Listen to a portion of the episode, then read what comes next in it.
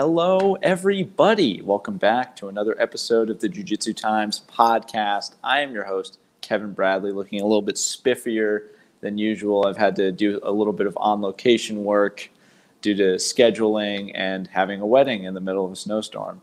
Uh, that is, never make friends with anyone from Rochester. Just a pro tip, because it's always cold here. But that's besides the point. We are here for an incredible episode of the Jiu Jitsu Times podcast featuring one of our favorite guests returning fresh off of an incredible win. We'll be sure to get into it before we do. Brief shout out to sponsors of the show. No judges needed, your one stop shop for all of your grappling apparel needs. I'm talking gis, rash guards, apparel, because what is the point of training if you can't tell people outside the gym that you train by virtue of your clothing. So once again, that is no judges needed. And for the holidays, you know, you're looking to save a little bit of money. We have you guys covered. Use the promo code JJT at checkout for 20% off all purchases. You'd be helping us out. You'd be helping the show out and helping them out, helping yourselves out. Everybody helping everybody. It's the holidays, people. You know, let's get into it. Spirit of the season, even though 2020 has just been a kick in the dick every day for months now. Uh, once again, that is www.nojudgesneeded.com, code JJT for 20% off. And a brief shout out to Kevin Gallagher. He couldn't make it today. Hey everyone, future Kevin here. Now, uh, originally Kevin was not scheduled to be on this episode. It was going to be a solo one, but turns out his schedule got free towards the end. He was able to hop in for the last little bit. So you're going to get your Kevin Gallagher fix. We draw straws whenever this guest comes on because we're just so terrified of him. And I am the sacrificial lamb that's got to kind of appease him uh, whenever we want to talk to him about anything. So let's just get right into it. You know him, you love him. The teenage dream, uh, fresh off of a heel hook win, Mr. Chase Hooper. And there he is. Mr. Hey, Hooper, how you doing, man? Good. Just woke up probably like 45 minutes to an hour ago and just hanging out. I mean, uh, we appreciate you making the time, man. Honestly, just because, uh, holy shit, we we I've watched your I've watched that fight uh, like 20 times now, and we can't we can't uh, express how happy we are that you could take the time to talk with us about it. But just you know, since the last episode you came on, um, your stocks shot through the roof. How how's life been treating you? Uh, pretty good. I'm uh I'm really just trying to take Joe Rogan's old uh like kind of motto to heart a little more. Like just don't look at the comments, and your life's gonna be a lot easier. And uh, yeah, I've been trying to stay off the stay out of the rabbit hole of the social media comments, and then uh, other than that, it's been pretty good. I mean, it's it's funny because you know a lot of fighters that seems to be good advice, but you have such a mastery of social media and and that type of marketing that it's I almost kind of want to say you know steer into it. I feel like you could you could probably navigate it better than most. yeah, I do a little bit, but just. Uh, I don't know. It's such an onslaught of people just telling you like how terrible you are, and sometimes you just gotta like shut that out a little bit, or else you know, then it just starts to eat away at you. So it's just kind of like you know, I I do do it a little bit. Like I'll mess around with it, and like if there's something, the thing is, I don't mind people saying stuff that's like offensive as long as it's either original or like kind of funny. So, but just plain like boring and like, oh, you're a shitty fighter. Like, I'm like, okay, that's boring. but if they're original, I like it. I got to say, my favorite, um, just because we recently, on the JJT, we recently had Dinu Bucalet, uh, really made famous because of his incredible Ezekiel from inside closed guard at uh, Polaris Squads uh, a little bit ago. And he said he got a ton of crap from a bunch of like seasoned black belts over like that's not a good submission. Oh yeah, yeah. Do you d- does the quality like does who the person is ever affect like how you treat criticism? Like if a, a fight a fellow fighter on the roster as opposed to a guy named Daryl in his truck with like aviators on. Yeah, definitely. I'd say like 99% of people that are like you know negative on social media are people that you know like work at Arby's or something and they don't they don't train they don't know what's going on but it, it's like the 1% that it's just like oh that sucks it's like yeah definitely hurts a little more. I mean, it, it, what's weird is like I feel like in other sports, shit talking kind of makes more sense because yeah, like oh Derek Jeter didn't strike out everybody. Man, that's a dated reference by now. But like oh LeBron uh, only won 87% of his games this year. Why not 90%? Because other sports kind of exist in this bubble, but MMA you could show up at a gym and UFC fighters are training there, mm-hmm. and a lot of times you take the same classes. Does does the does the lack of that barrier get to you ever?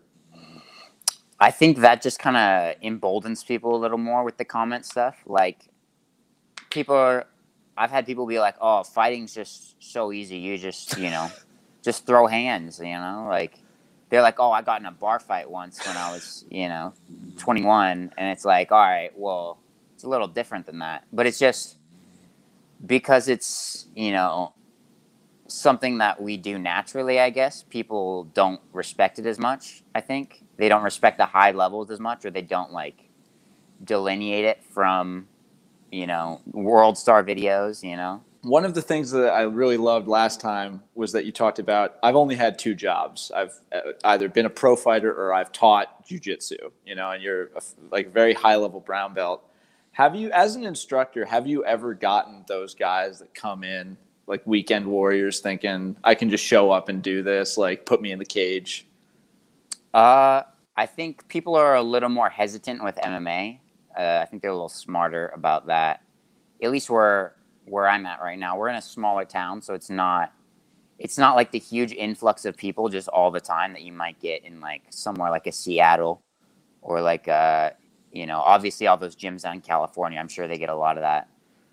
I'm, but I'm our, really I'm really sorry. Hard stop. Just like as a Northeast guy, the fact that your your first thought when it, it was like the big city is Seattle, it just kind of made me laugh a little bit. no, that's the big one around here. So oh man, if you can make it in Seattle, you can make it anywhere.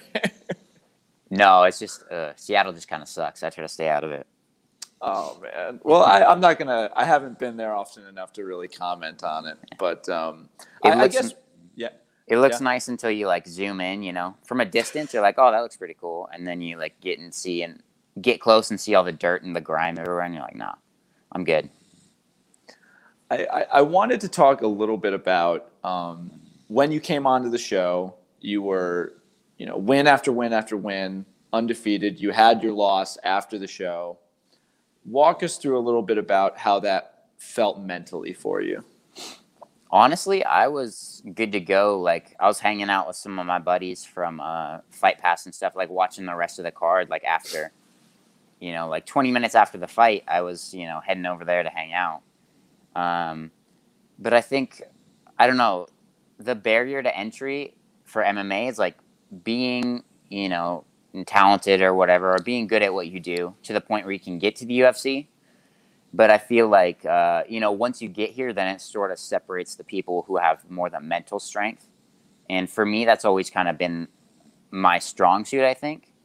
Um, like, kind of my mentality has always been like, I'll never say no like uh, if people are like, hey, uh, you good to go a couple extra rounds? I'll be like, maybe I don't want to, but I'll just be like, all right, sure, type of thing. You know, just stuff like that with just kind of everything I do.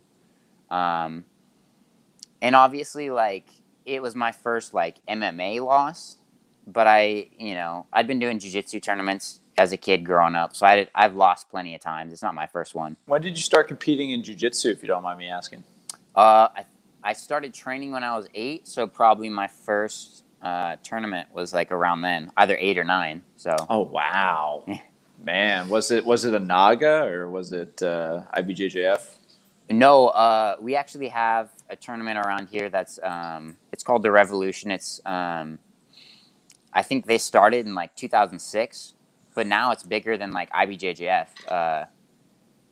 Like they'll do the Seattle Open and it'll have like a quarter of the people that show up to this local tournament. Like uh, we'll have people from like Montana, Idaho, Oregon, just everybody kind of coming over here uh, for you know like a thousand plus competitors.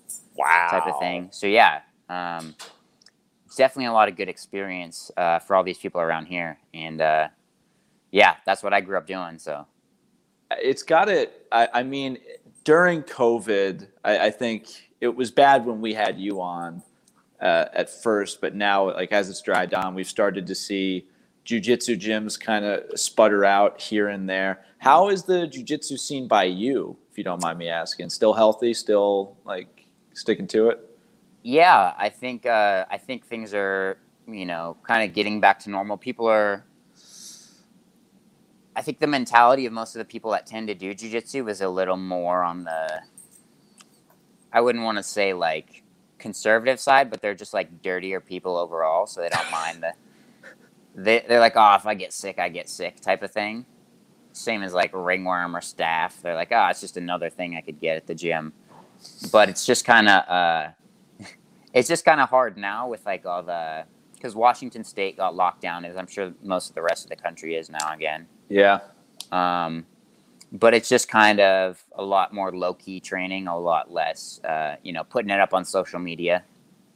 Oh um, man! But, but if you can't do it for the gram, did you even do it? Yeah, that's definitely a big problem for me.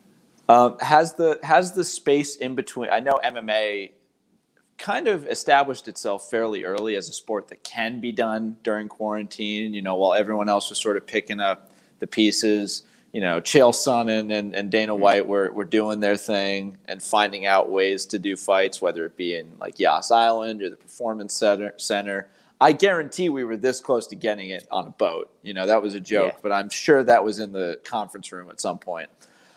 Has this these lull in between events made you want to do more grappling stuff? I know that was something we talked about briefly but you know you are one of the highest pedigree grapplers you know active in the UFC right now.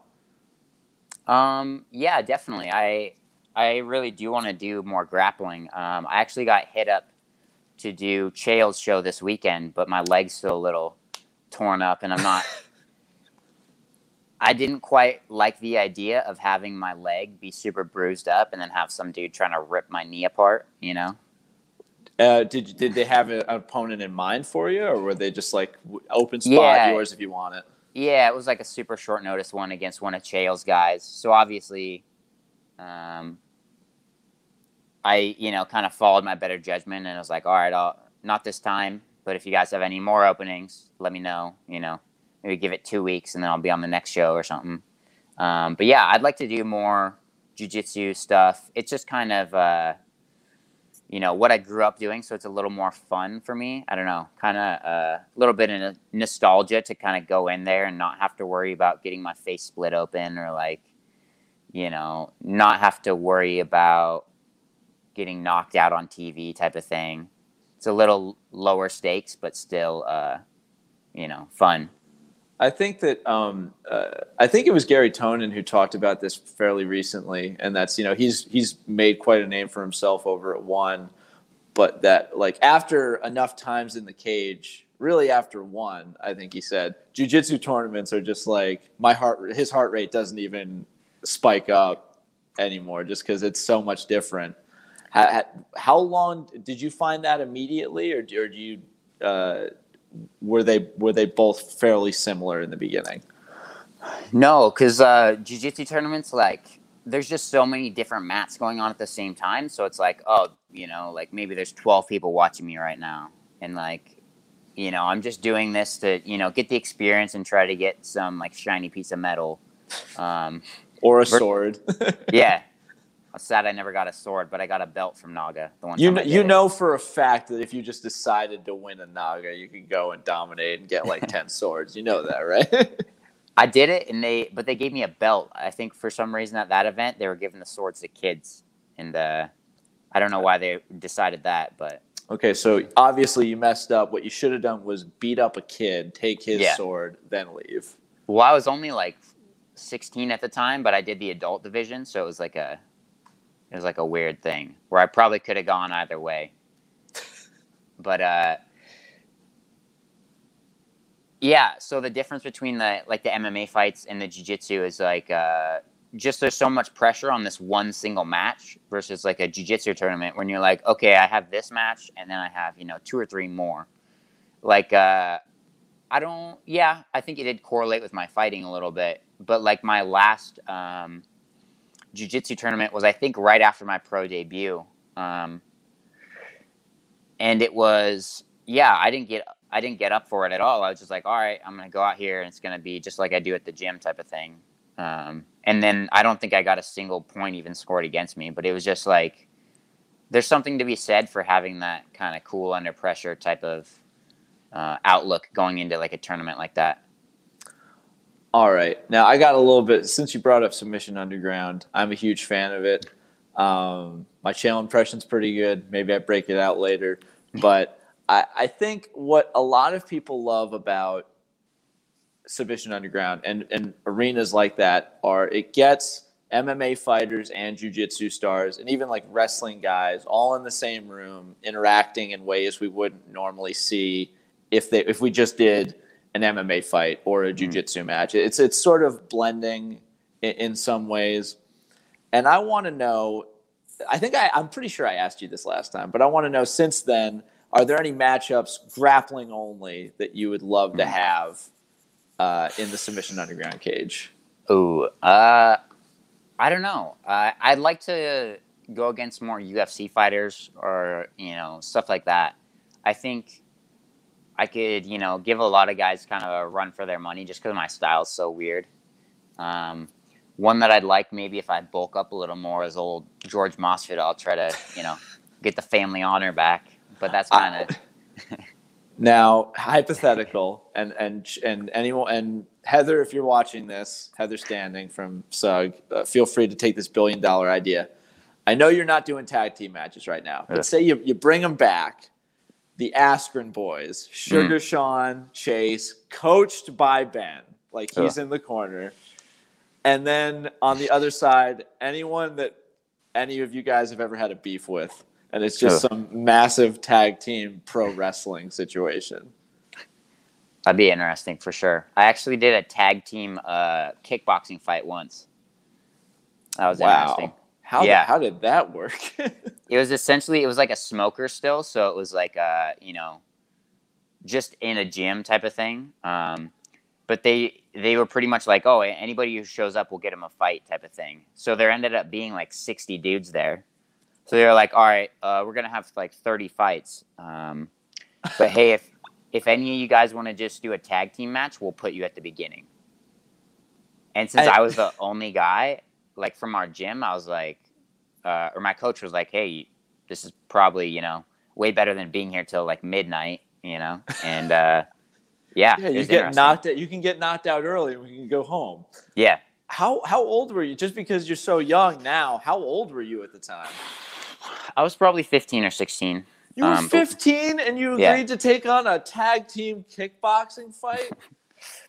Yeah, I mean, I was trying to get into it, and uh, you know, I'd been getting beat up by pro fighters for a little bit already, so it wasn't too bad. I I I just gotta s- I think I, I don't know if any any journalist has just straight up had the stones to ask you, so I'm gonna do it. Is your home life okay? Like are your parents like they treat you good? Because you know they're you're a little old too old for it now, but child protective services can come in and maybe help. Uh, actually, I'm on my own. I'm I'm living free right now. Oh yeah? Um, yeah, just me and my girlfriend. Uh, we got a house, got all that. So uh, yeah, life's good. Um, Does she does she appreciate the, the fighter lifestyle? She she's supportive. yeah, she's super down with it. Um, I've been with her since my, you know, I only had one pro fight, I think. So you know, she was with me when I was making, you know, a thousand bucks for the night, you know, once a month type of thing. So yeah, she knows, and uh, I did. I think she, you know, is definitely more down with it now that I'm making like significant money and can kind of take care of the bills and all that.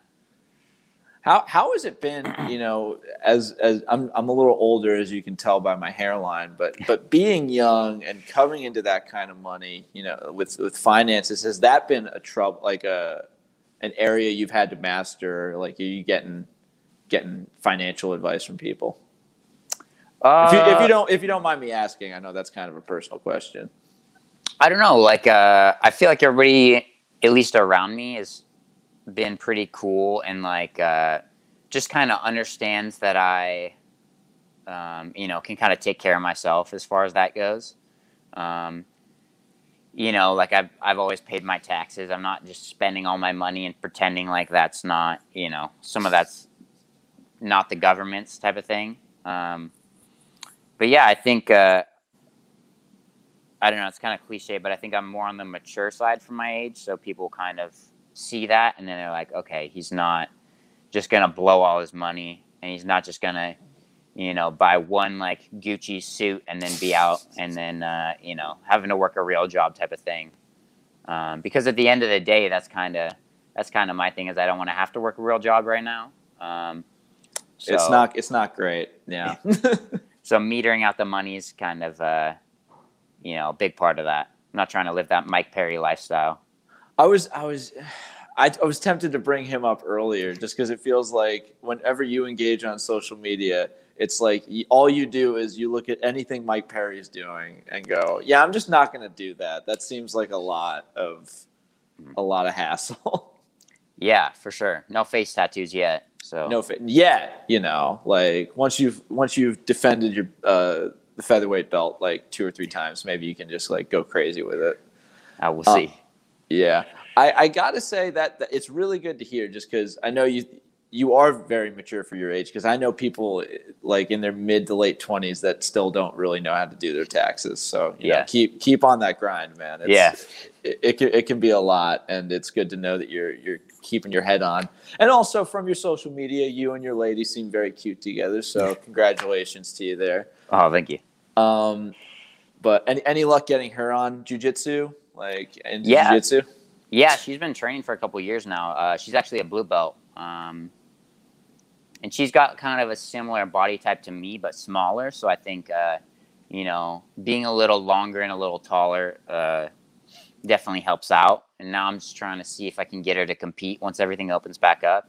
I think that'd be interesting. I mean, that's that's got to be the move. And yeah. I, am very fortunate in that I'm I'm with someone who is very supportive of my jujitsu journey is not cool with the jujitsu itself, but is there at practice, like with cakes and cookies. So that's nice. great. That's that the, works out. That's that's the way you got to go. Hmm. Um, so let's talk a little bit about. I swear we're going to get into your fight. That's why we want to have okay. you on. But this is the last little thing I got to talk about, just because it's it's kind of unfortunately consumed the the the world of combat sports right now, and that are oh. the, that is the Paul brothers. Mm. Um, like Lo- I don't know how familiar you, you are with them, but uh, Logan and Jake Paul, two brothers, big on YouTube. Uh, they've they've made a name for themselves recently as as like celebrity boxers, where they'll box like other internet celebrities, which is cool, I guess. And they've fiddled with the idea of the UFC, and it looks mm. like now Dillon Danis, Unity black belt, and Bellator fighter might be and going to fight one of them. And I just want to know if how much of this it, it reaches you as you're a busy full time athlete, and do you ever fiddle with the idea of just taking an easy payday and like trying to start some beef with some internet guy for a million dollars? Uh, I think it's kind of unavoidable as far as you know seeing all that stuff goes. Like you just open up social media and you're like, oh, here it is again, type of thing. Um, but I, I really think that they're smart enough that, that I don't think they would fight MMA.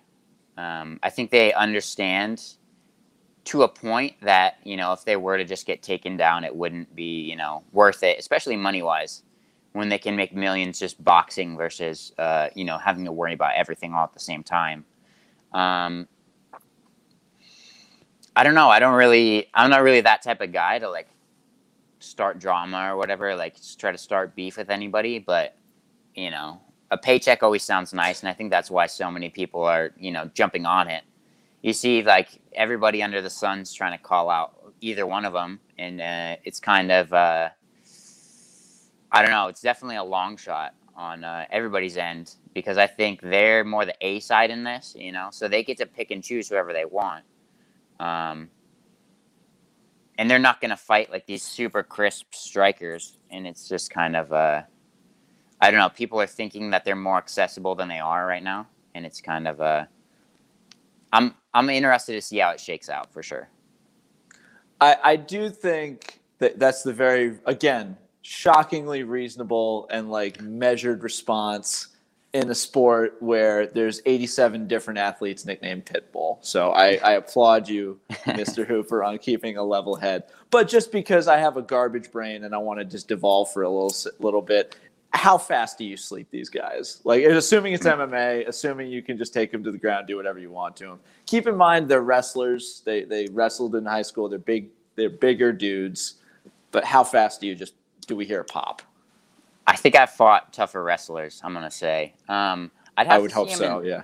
in person uh, because I feel like the size is a huge difference as far as you know getting it to the ground goes. But uh, you know, I don't imagine that they would have a very good heel hook defense. Um, so that's an option. Obviously, if the wrestling doesn't work out, but I think uh, when you do fight those bigger guys, like uh, if you have if you're the smaller guy, you can be a little more scrambly and kind of you know work your way around them easier. I, I, I like that you're you're honest about it because sometimes grapplers will say things about matchups that that you, you know for a fact is not going to happen. Like in my Mm. head, I was thinking back to Nicky Ryan. Uh, I think it was Polar. It was some event. He he was going up against like a stud wrestler, like Olympic team, and he made all this f- fuss about like I'm going to try and take him down, and I'm going to make this a, a big thing. And then Yeah. what what happens in the match? Thirty, literally thirty seconds in, pulls guard, go like hunts the leg, gets the heel hook, because that's what's supposed to happen. Yeah, So- for sure. So I have no you. problem doing that. I, I know. Just just Yeah. be honest about it because we like that. It's fun, you know. Like Mm. it's it's what you're good at. All right, so let's let's get right into it. It's it's the morning of the twelfth. You got the fight later that day. Um, how like walk us through a little bit of that morning for you. For me, like post weigh-ins, so much of my time is just dedicated to eating and like you know rehydrating type of thing. So pretty much just stuffing myself full of food. Um, but the morning of was you know always pretty chill, but it's just kind of uh, you know you're counting down the hours, you're counting down the minutes, um, type of thing. And it's just really waiting for them to be like, okay, your fight kits are in your workout room. Go get them. Go get changed and then uh, you know meet us downstairs in an hour and we'll take you over to the venue and it's just like oh all right sounds good um, but yeah it's just like a lot of nothing pretty much that whole week. Um, you know besides the weight cutting stuff was just hanging out in the hotel room. And then it's just like a whole lot at the same time like kind of at once. I was like all right get your stuff get ready. Uh, you're heading over there. Just so you know once you get there you have to pee in the cup while this dude's watching you. I'm like okay sounds good. Um, and then uh, i actually had a record setting uh, you know drug test probably 15 seconds from start to finish so that was good for me um, The cleanest man in America. yeah, for sure. And then, uh, you know, you just kind of go back to the workout room, and uh, you know, being the first fight, it was nice because I get the opportunity to just be like, okay, I want my hands wrapped right now. I want my gloves on right now too, and I'm gonna start warming up. And it's like, okay, you have two hours, um, which was much better than the last one where I only had probably, uh, you know, like an hour, hour and a half um, in the workout room type of thing, or in the warm up room at the venue. Yeah, so it's nice to just have that extra time, and then uh, it's kind of funny because you get to watch. Uh, they do a lot of the testing stuff for their production, but they leave like the TVs on in there so you can kind of watch it. Um, so it's just some dude from the you know production crew just like walking out while they're testing the graphic, testing the graphics, and it's like, oh, this is you know, um, this is Jose Aldo, and it's just some dude with like a hat on and a sweatshirt, just from the UFC, just walking around and stuff, just so they can get like the timing or whatever. I don't know, but uh, that's kind of one of the interesting like behind the scenes type things. Um, but we were just hanging out, um, pretty much until we started the warm up, and then uh, yeah, it's just kind of business as usual from there. Uh, real quick, just it felt so good to see Aldo win. You know, just for Yeah. me personally, I'm such a huge fan of him that, and I know it's it's been a rough patch. So just now, you seem like the, a pretty analytical guy, like looking into ways to shore up your game. Were you drilling a lot of bottom attacks and uh, and other things? Yeah, always. Um, because I we really thought going into this fight that he might, you know, be more of a wrestler than he turned out to be. Um, because watching like his contender fights, um, and his UFC debut, he was more more had that like Usman style. So a lot of our training kind of around the grappling and the wrestling was just kind of getting off the wall and not getting like held up against the cage while he can just kind of, you know, sit there and, you know, score points or whatever, have the control. Um, but yeah, the thing with the the bottom control was just kind of again the same thing of not getting stuck on the bottom, so just trying to kind of work from there. Yeah, that was a big a big factor in this fight. Looked like a lot of aggression on the feet, and we got to see some of your defense and how you react to that pressure. But uh, I think, for my money, this is we've definitely not seen you take as much on the feet before bringing it to the ground uh, in previous matches. Did you feel the same way, or, or, am I a little off base on there? Yeah, I mean, I I felt super comfortable um, pretty much the whole time you know, aside from the leg kicks, obviously, and I was letting him kind of control the distance too much. But I felt great defense wise. Like, not a single strike kind of landed to my face. Um, if it did, it was like kind of a glancing shot, like more off to the side, um, but nothing clean. So that was kind of my main thing going into this fight with the striking was I didn't want to just, you know, keep taking all these shots that I didn't need to and like not blocking and uh, you know, I felt like I did a good job of that.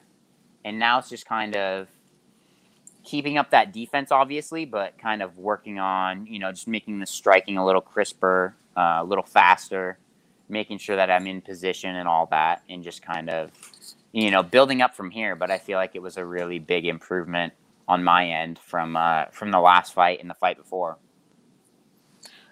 I mean, it, it, you you reacted incredibly well, and I think that's something I've seen a lot of other pundits sort of uh, take note, especially considering how young you are. Is that you reacted to those leg kicks a lot better than a lot of other grapplers, just because of how important uh, your legs are. For for those of for those of our audience that maybe haven't gotten kicked in the leg before, I have one time, and that's why I'll never fight MMA. Um, talk about how how you react as someone that goes in to shoot or goes in to, to do other sorts of takedowns where the legs are such a huge important part of the equation? Um i don't know. The adrenaline takes care of quite a bit of it as far as the you know the pain goes. But you know you got probably a good two or three leg kicks before you start feeling it. Um, and kind of I definitely I don't know. It slows you down a little bit, but it's not um, you know it's not the end of the world, obviously. But it's just kind of uh, you know I felt at the moment I just needed to kind of get his mind off of that and get it back to the fight. Um, or like to get the fight back, I needed to get his mind off of just kicking my leg and kind of you know chopping it off. I, I've got to say, they just, I thought, I want to be eloquent, but the only thing I was thinking was, oh shit, just they, they looked like they hurt, man. But uh, you, your head movement looked really good, and it looked like a lot, you were avoiding a lot of damage. What kind of drills were you doing with regards to evasion and, and strikes on the feet? Um, honestly, we're doing a lot of more like live stuff for this one because I, I just hate like hitting mitts and stuff all the time. So one of the big ones was kind of, um, you know, I'd have some of our guys throw on like the boxing gloves, um, and then I just throw on some of the smaller MMA gloves, and essentially I would just work on, uh, you know, we'd kind of spar from there, and I just work on, you know, kind of blocking or getting out of the way. Um, and then, you know, they have the bigger gloves so they can hit me a little harder. And I have the smaller gloves so I don't have the same kind of shield that you would with a boxing glove and I feel like that was a really good kind of. Um, I like drills like that, where it's like a little more situational with the sparring, and I feel like that was a definitely a big help for, you know, keeping my face looking pretty decent. I, I have to wonder if your your time fighting 60 guys in a ta- underground tag team kickboxing match might have helped you there as well just because that's that's a ridiculous sentence that i've said now yeah i don't know i think um i think the problem is that my grappling is so much better than my striking and then you know so it was able to get me to this point and then just kind of in comparison it looks so much worse when you you know just watch one versus the other um but I don't think it's as bad as it looks sometimes. Oh, hang on one second. We've got we have Mr. Yeah. Kevin Gallagher available. What's up, Chase? How are you? Bro? Hey, how's it going? You good though? You slept well?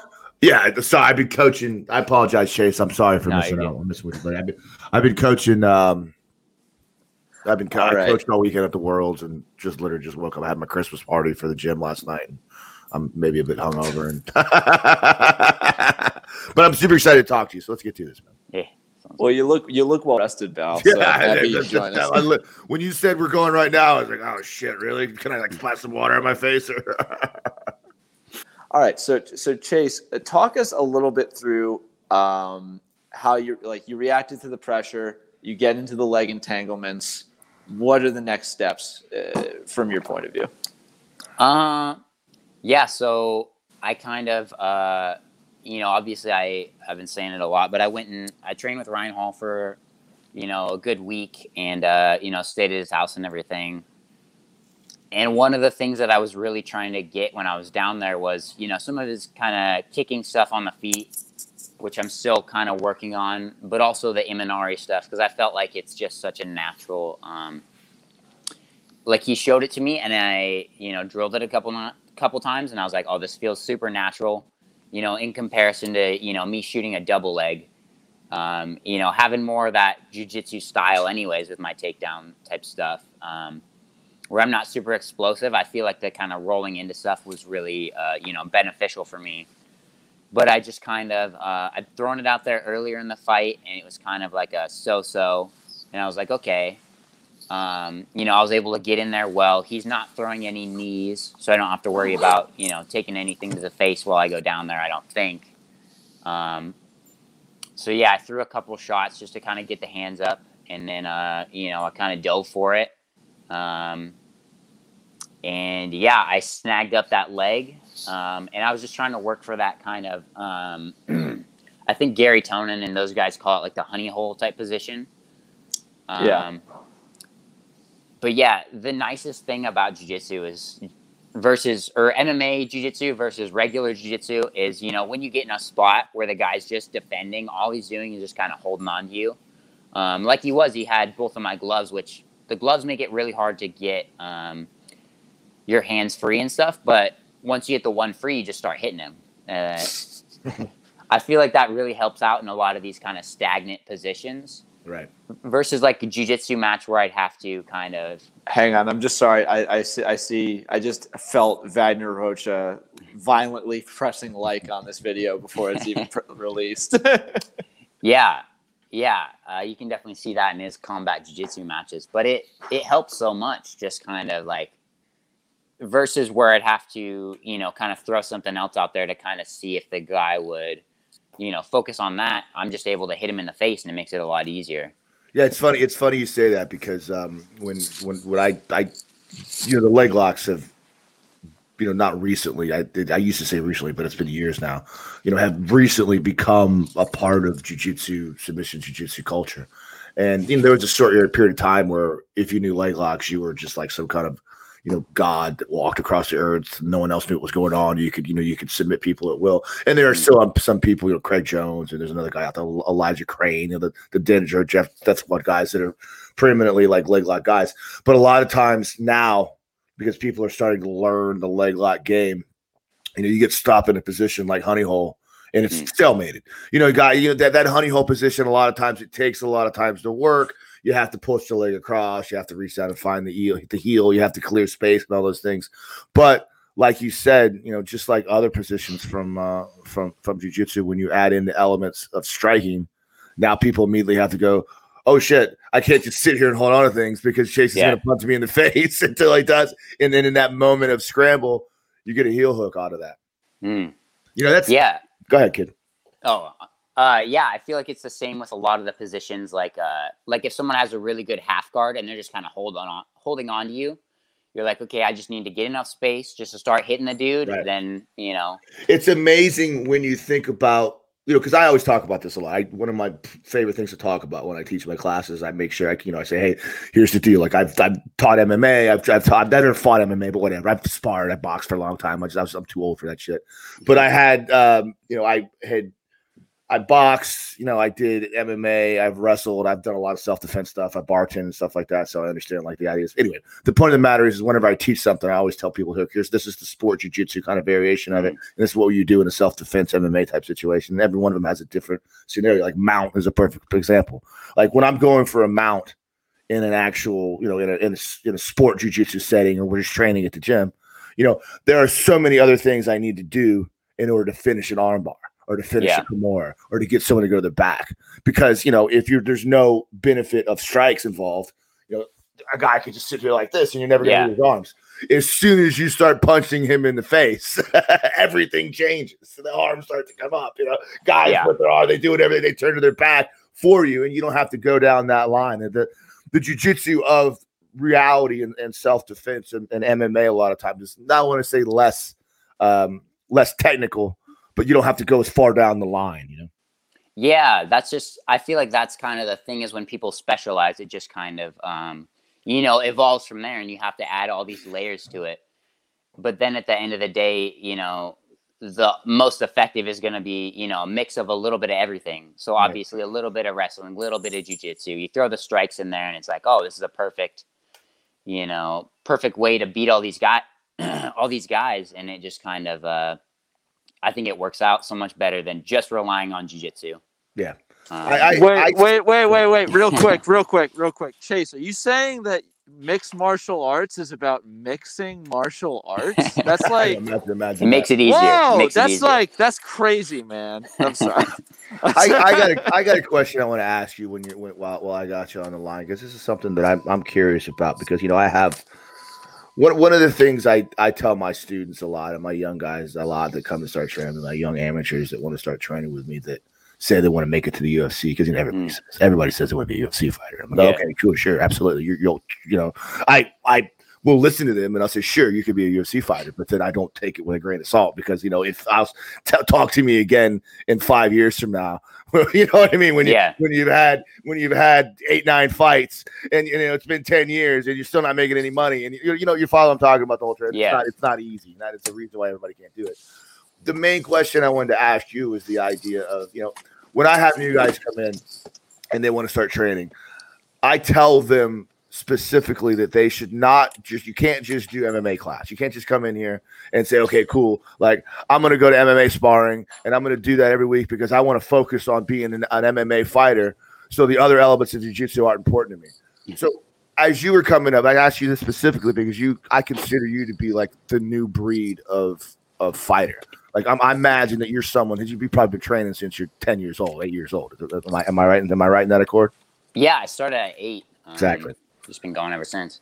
So my question to you is this: is if you were to take someone new, fresh, fresh, fresh off the block, and tell them their recipe to get to the UFC, would you tell them specifically, look, I know you want to be an MMA fighter, but in mm-hmm. order to do that, you have to train specifically the arts of MMA, striking, and wrestling individually instead of just working on the idea of doing MMA sparring inclusively. I'm just curious as to how you got there.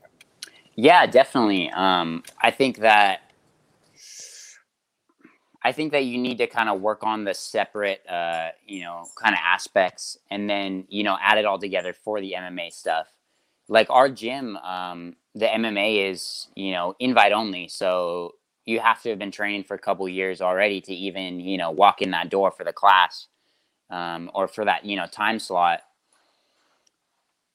And you see it even at the high level, you see all these guys that have like zero grappling, and it's kind of uh, like the striking will only get you so far, and then you'll fight a wrestler, and you'll be kind of uh, you know just put on your back, and you're like, oh, I have no idea what's going on. So I feel like it's a huge, um, huge factor is just kind of you know trying to be as well rounded as possible, but not not just doing it exclusively for MMA, like just kind of trying to take each individual sport because it's again that same thing where it's kind of evolved um, for each individual sport. Like if you're a really good wrestler, you won't even have to go to the same levels that you do when you're wrestling um, as when you're fighting MMA. Same thing as jujitsu. Like I don't have to go through like 30 transitions in order to hit an armbar. Um, you know, I can just hit the guy in the face, like I was saying earlier. It's kind of that same thing. Right. But there's no downside to having that extra little bit of technique if you need it. I think. No, I, I agree with you 100%. And like, you know, you can watch you can watch MMA matches and you can tell yourself that yeah, the majority of things you see are oftentimes, you know, very simplistic, you know, you know, entries and things like that. But they're they're also not. You know, there's Mhm. also opportunities where you see some very advanced, complicated jujitsu, and you go, "Oh wow!" And even even more than that, like jujitsu. When we talk about jujitsu specifically, we can also talk about it in all the different elements. There- there's parts of wrestling that you're not going to really see, do a lot in an MMA match. There's parts of boxing and striking that you know. I mean, you're not going to see a lot of guys throw head kicks and turn all the way. You know, different Yeah. things like that. They do, but it's not something that you would consider to be, you know, something that should be done all the time. Um, I, I, I you know, the the point I'm trying to say is, is that as your individual fight IQ arises and gets better in each individual element, your inclusive fight IQ in each aspect, you know, in in, in my MMA grows as well. And you can't really do that all the time just by focusing on MMA because you don't get to go into the deep details because an MMA coach isn't going to show you those cool spinning heel kicks that you see all you know that you see in a striking class because he's just probably not going to be as advanced in that knowledge. Yeah. The more knowledge is better, is, is I guess the point I'm trying to make. Yeah, definitely. I agree with that. Um, and that's what I'm trying to do right now is, you know, these times between fights, I'm trying to make the most of it and just, you know, train with some of these high level guys in more of the specific, um, you know, settings like how I was able to train with Ryan Hall, um, or I was able to go train with old Ben and learn some wrestling. Uh, it's just, you know, trying to do stuff like that and just furthering those singular, um, you know, kind of elements of my game so that it gets better overall. You kind of look like Ben Askren's little brother. I'm sure Kevin already said that. Oh my no, Je- Kev, you are so late I'm to the. I'm sure. I'm sure I missed an entire. I'm sure I missed an entire like five minute conversation. Well, no, about that. J- J- Kev, his whole like Chase's like half of his social media account is talking about how he's Ben Askren's son, and like. Uh, Dad, okay, yeah, would you see, call I'm. I'm, I'm old. I, I hardly ever look. I'm gonna follow you now, though, kid. Ah, I'm sorry. We just got we just got Kev his first rotary phone the other day. I know. Nice. It's, it's, it's turning the turning the dials. Chase Bob doesn't even know what a, a rotary Yeah, phone is. but I would love to. I would love to. He was born in 1999. Doesn't that make you Oh, feel that- terrible? That's to, that's to the heart, kid. Oh man! But I would love to briefly go over just like how it felt to train with uh, Ben. You know, with his wrestling IQ. Like, did like for as little as you did, did you come away learning a little bit more, like gleaning new insights, or was it just really good rounds? Yeah, I feel like uh, you know, kind of one side of it is that I don't think that I appreciate it as much as like a traditional wrestler would. You know, getting to train with someone like Ben, who's you know literally Olympic level, like one of the top guys. You know, and has done it so well and like made it transfer to MMA so well. But I still had a good time because he's a, you know, he's great at teaching. Um, he like all his gyms are kind of wrestling academies so it's more kind of you know off to the side where he'll do more like wrestling mma and kind of uh you know because he understands that same thing of like you don't kind of get to those same levels of the game um you know with mma because it's again like you're doing everything all at once so you don't need to kind of go as deep. But he has a lot of good um kind of little tips and like little tricks that I feel like um, you know don't take a long time to learn, but it's just kind of you know understanding the mentality that he that he has of you know why those work and you know just trying to kind of soak up as much as I could. Yeah, man. Ben Ben is definitely you know one of the premier wrestlers on the planet. You know, there's no question about it. He's top 25 wrestlers you know in the world right now, unquestionably, maybe higher. You know, maybe I'm not giving him enough credit. Um, but you know, to to be able to pick the brain of someone with that much knowledge to understand how to further little small little details. I'm always amazed at that. Anytime I go to any kind of seminar, anytime I ever have any kind of interaction with someone that is, you know, an absolute world class practitioner of their field. Um, it's a you, you know you may go in there looking to work on a single leg or, or, Mm. double leg or whatever your whatever your plan is to try to brush up on. But what you'll find is it's just the smallest little details that are so completely unrelated to anything you had to think about. Like you know, it's, that has nothing to do with the single leg. Maybe it's just an idea of putting a grip here instead of here, putting pressure in an- the oddest place you'd never consider to think about will completely change your entire understanding of what wrestling is or what your objective is. Your And I think Like, we would be we'd be remiss uh, we'd be remiss if we didn't at least ask. Did he give you the secrets of the spinning back fist? uh, he's gonna I've kick studied my his ass one film day. plenty, so I studied his film plenty, so I, I think I had most of it by the time I got down there. That's cool, man. So Chase, I got I got another. I got you still got a few minutes, kid. I'm sorry I woke up late. Yeah, yeah. I appreciate no you. I, I'm sorry for disrespecting you by uh I've had a really long weekend. This weekend's been a marathon for me. I'm, the worlds are in my area in Orlando. I've been back and forth doing that and coaching and all kind of stuff. But no, anyway, it's all good. so I have I have a quick question for you again here. It was Something that intrigues me about particularly you individually is that you know, you know, I train a lot with younger kids like yourself, that 18, 19 years old, you know, even even you know, the younger ones 15, 16. I imagine you started probably doing MMA sparring, you know, at, at that age it- with, with grown adults at, at that point, I'm imagining. Mm. Um, and one of the things I kind of notice about that is that as a grown man, sometimes the kids are way, way more talented than me, way, way more more athletic than me. And like I'm no like I maybe at one time I might have had it, but I'm old. I ain't got it no more. But what I can do is kind of break them mentally simply because I'm older and Mm. stronger and tougher and meaner. And I could do things and, and, and work inside of their brain to kind of get them to shut down.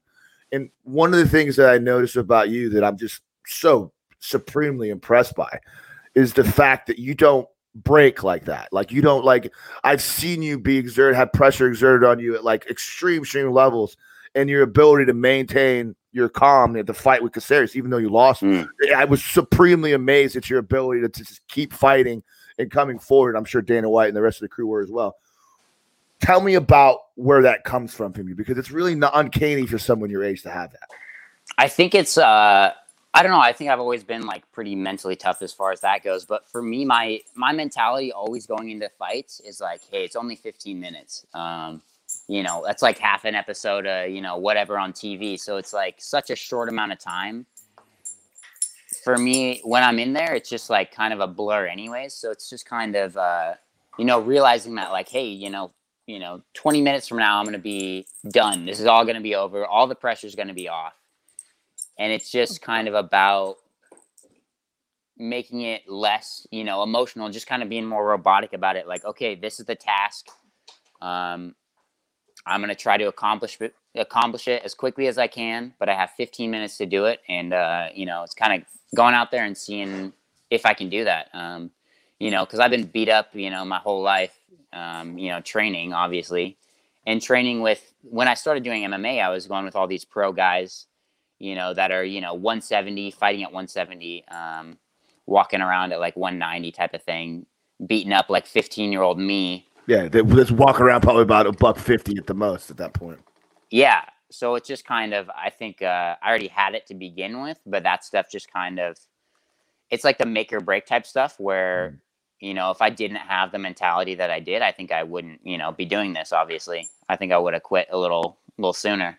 Was there was there ever any any concern? I'm just curious, like from your coaches, were any of your coaches ever like, "Hey, Chase, like, you know, you're too young to be doing this. You shouldn't be getting beat." up." I'm, you know, I, I'm, you know, what, you know, man, we're gonna kind of pull you back. You know, you shouldn't be out there with these big guys getting back. Did you ever experience any of that?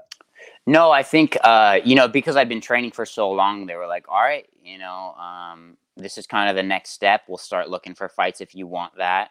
And then uh, you know that's kind of just the path that I wanted to pursue.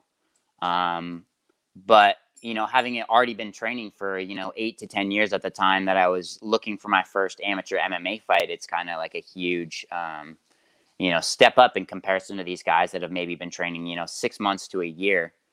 Um, so I think they kind of, you know, gave me the first fight. Um, we're like, okay, we'll see how this goes, and then it just kind of kept going from there. Yeah, I mean, know, watching you, watching you, um, when you compete and watching when you fight, it's it really is a true testament to the to the to the level of technique that you have, and the fact that like having that technique is you know it's designed to trump athleticism. It's designed to trump the tougher guy, or for lack of a better word, it's designed to trump the bigger, stronger person. Because I hardly ever do I see you as I see you, you know, and I'm I'm, I'm super excited to watch you grow into that man body. You know, what I'm talking about get that get that man strength. Yeah, Get but I mean, it's true. You're 19 years old. You haven't really. I mean, you still have a. You still got time to go. You know Okay, what I mean? real- like it's amazing quick, to though. see you this good technically. Kev, you you missed it. He was telling me earlier about how he did a like a, a tag team kickboxing fight when he was like 15 or 16. I don't know. I think we would have to reanimate a T Rex to get this guy scared. And even then, his first thought's going to be, I could probably choke it. And then I'll try. That's funny, man. That's funny. So I got I got one more. I, I got a couple more if you got time. Like Yeah, I no I'm, I'm super excited to talk to you because I'm real, I'm a big fan of yours, man. Oh, thank you. I, really- I, Appreciate really- I just love like in my mind, you are what the next generation of MMA fighter, you know, jujitsu practitioner is going to be. You are the kid because I see him now at my gym all the time. You know, you know, I, didn't start, I didn't start training jujitsu until I was 30. You know, you know what I mean? And like I have a good hold on things, but like at the same time, I've only been training for 12 years. You know, I'm 44 years old now Yeah. looking at you, I think of someone that not only has been training for 15 years now, fucking 10 years, 12 years, something like that. Probably 12 or 13. at Well, this point, which, anyway, right? so you have as much mat knowledge and time as I do, but you have also had the benefit of training and learning at that age when your brain is designed to learn. Like when you're a kid, you know, you pick things up all the time. I, I used to do this all the time. Like I'll be teaching. I have a family I work with right now. I do private lessons with a you know they're a couple, a married couple, and they have two kids, and I will teach entire hour of jujitsu, and like the parents are literally like hanging off my every word, paying attention, and then the kids, you gotta like. You got to force them to listen. Hey, do this, do this. And then at the end of the class, it's almost across the board. The kids will execute the techniques up better than the parents almost 90% of the time just because their ability to learn at that age is so high. So when I think of you, I think about that next generation of MMA phenoms that are learning at an accelerated rate at a very young age to be very, very deadly. And I'm excited for their future. Oh, thank you. Yeah. Uh, yeah, I think it's going to be a lot like any other sport where, you know, like you start kids off at wrestling, you know, eight years old. It's going to be kind of the same thing where you just kind of have to watch them and not like push them too much. I feel like that's the biggest thing is, uh, you know, it was always me pushing myself to, uh, you know, keep doing the next thing. Um, but I think there's definitely a lot of those like wrestler type of parents that are going to push their kids too much because they're like, oh, I want to see my kid in the UFC because they, you know, they didn't win the big game in high school, so they're trying to live through their kids, and I think they're going to burn a lot of kids out. But it's really just finding those kids that legitimately want to do it for themselves and not because their parents want them to do it. And I think that'll be kind of interesting to see how that progresses. I think. Yeah, man, that's it's it's it's it's. I'm super excited about it because I see it in the jujitsu world right now. You know, I see guys that were out there uh, that were out there, um, you know, training from a young age. You've got you know uh, the the Tackett kids. You've got um, what's the other guy's name? Garcia or Gar- Gonzalez. How he fought this week? I forget his name. Kev, what's the kid's name? The young the young kid, the the jujitsu phenom that fought a couple weeks ago. He submitted uh, Kenny Cornelius in the gi. He submitted Kenny Correa. Sorry, I've been. I Anyway, I'll- not I'll have to- important. but yeah, I forget I forget his name, but it's not important.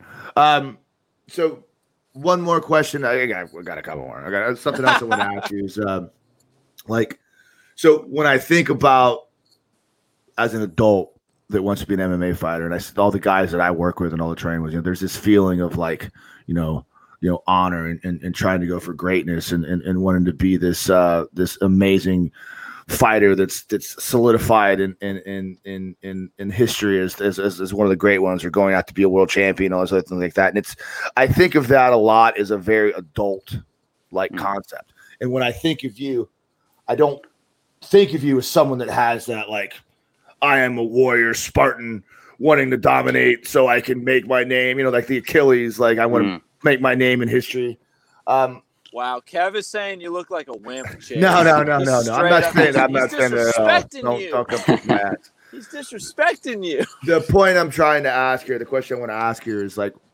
you know, that's a motivating thing for these guys, and it's a very powerful, motivating thing. Because a lot of these guys, you know, they're not gonna make a lot of money to them get the UFC, but you have to Mm. have that drive to want to say, "I want to be great. I want to stamp myself no matter what." What is it that motivates you to want to go out and do the crazy things you're doing?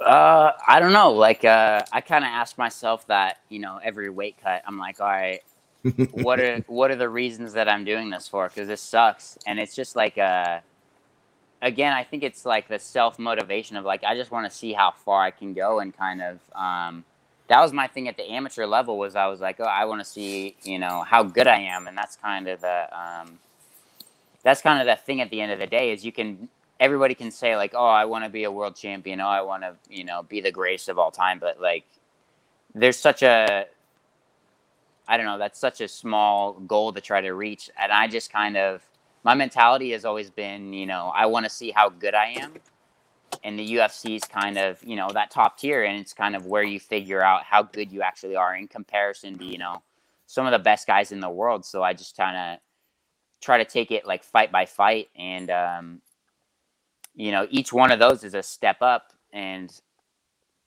i don't know i just try to take it the you know that same like fight by fight and try to see you know all right am i good enough to be at this level okay now am i good enough to be at that level and uh, that's just kind of how i've done it uh, personally That's cool, man. I it's interesting to hear that because I I'm curious about that myself because it's like, you know, you got to be a little nuts to get in that cage too. I mean, I tell Sure. everybody that all the time. You got to be a little bit off. I mean, it's you, you, you, even the act of striking in general. We talk about striking, you're like it's it's you have to be okay with getting punched in the face. There's no other way around it. Like and it's That's- it's a weird thing. Because it's so counterintuitive to go in and throw a combination like you have to accept the fact that you're going to get clipped a little bit here and there, but you have to know that my combinations are going to be stronger, harder, and faster, so that I'm going to be able to elicit more damage than you're doing, and you make minor adjustments. There's no way around. If you're afraid of getting punched, you're never going to be able to throw punches correctly.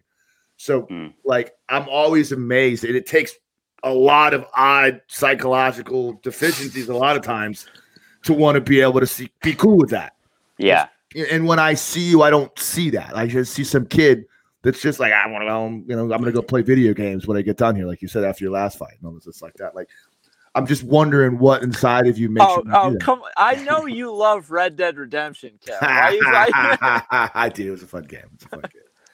So I, I guess one more thing I wanted to ask you is like, I, I ahead, I'm, I'm really sorry, but we we're kind of running on a little bit of Yeah. time, at least on my end. Uh, Cool. So we're, well, obviously we're gonna have him back, and now Yeah. that now that we've all uh, gotten on the same call, we're gonna have to have all of us from the beginning the next time. The next time you you rip someone's leg apart, Yeah. Chase, you, you got to come back. But before you go, I would love to know. It's very early. You're you're not even a, a full week. I think just over a week removed from the fight. Any immediate future plans as in terms of competition?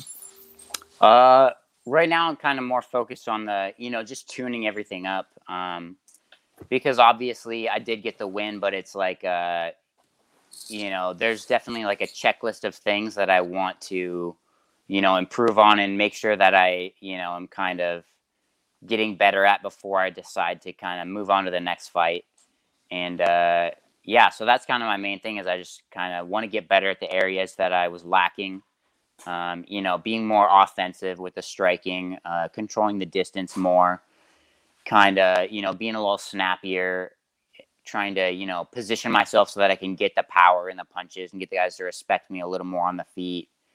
And I just feel like that's kind of, you know, my mentality right now because the thing is, the fights aren't getting easier. So there's no, or, you know, they're not even staying at the same level. So I need to kind of, you know, keep stepping up my game with each fight. And that's kind of where I'm at right now. Okay, kid, All man, I think you have plenty of opportunities to do that. And I, sorry, Kev, I'm, I'm very excited. no, to no, no worries, man. I, I, I, I, I, I literally, as, a, as an MMA coach and someone that coaches a lot of fighters, like I'm sure your coaches are, are amazing too. But like those things you're saying are exactly the things that I would suggest to you do in the mm-hmm. long run. You, you keep going and just understand the fact that you got a long, long way to go, kid. Like, you, I mean, as far as like your, your, your, your lifeline in the jiu-jitsu or in the MMA world. So keep training, keep getting better. I'm super excited to see you start to fill those holes in your game and, and, and stoked to see what it comes up with, man. Thank you. Yeah, bro. Who knows? Who knows, man? Maybe you want. Maybe you, one day you'll be even a big deal in Seattle. You know, Yeah. like make it in the big city. No, I'm a dick. All right. Well, well, Chase, thank you so much for joining us uh, here for another episode of the JJT podcast. Kev, thank you for swooping in and, and providing some of your more veteran insight. I was I was burning fumes, honestly. The guys, this guy's very scary to talk to. Uh, Chase, real quick, any any shout outs, any sponsors you wanna you wanna Uh, put out there to the world? No, I'm good. My uh, Instagram, C H O O P five five six. Twitter, Chase underscore Hooper. That's about it for me. All right. At, uh, by the way, also at kbrads underscore bjj and at Uncle Coach Kevin for like a trio of, of quality Instagram content. Uh, go follow, obviously, because none of this matters if we don't have Instagram clout. All right. But that being said, this has been another episode of the JJT podcast. Uh, Chase, thank you so much. I've been your host, Kevin Bradley, joined as always by my co host, Mr. Kevin Gallagher. Everybody, we're coming up on the holiday, like the, the big holiday, the end of 2020. We made it, everybody. So just be safe, be grateful for your loved ones, and uh, train responsibly. You know, uh, keep everybody healthy. That's it. Get out of here. Go. Go. Go. Get out of here.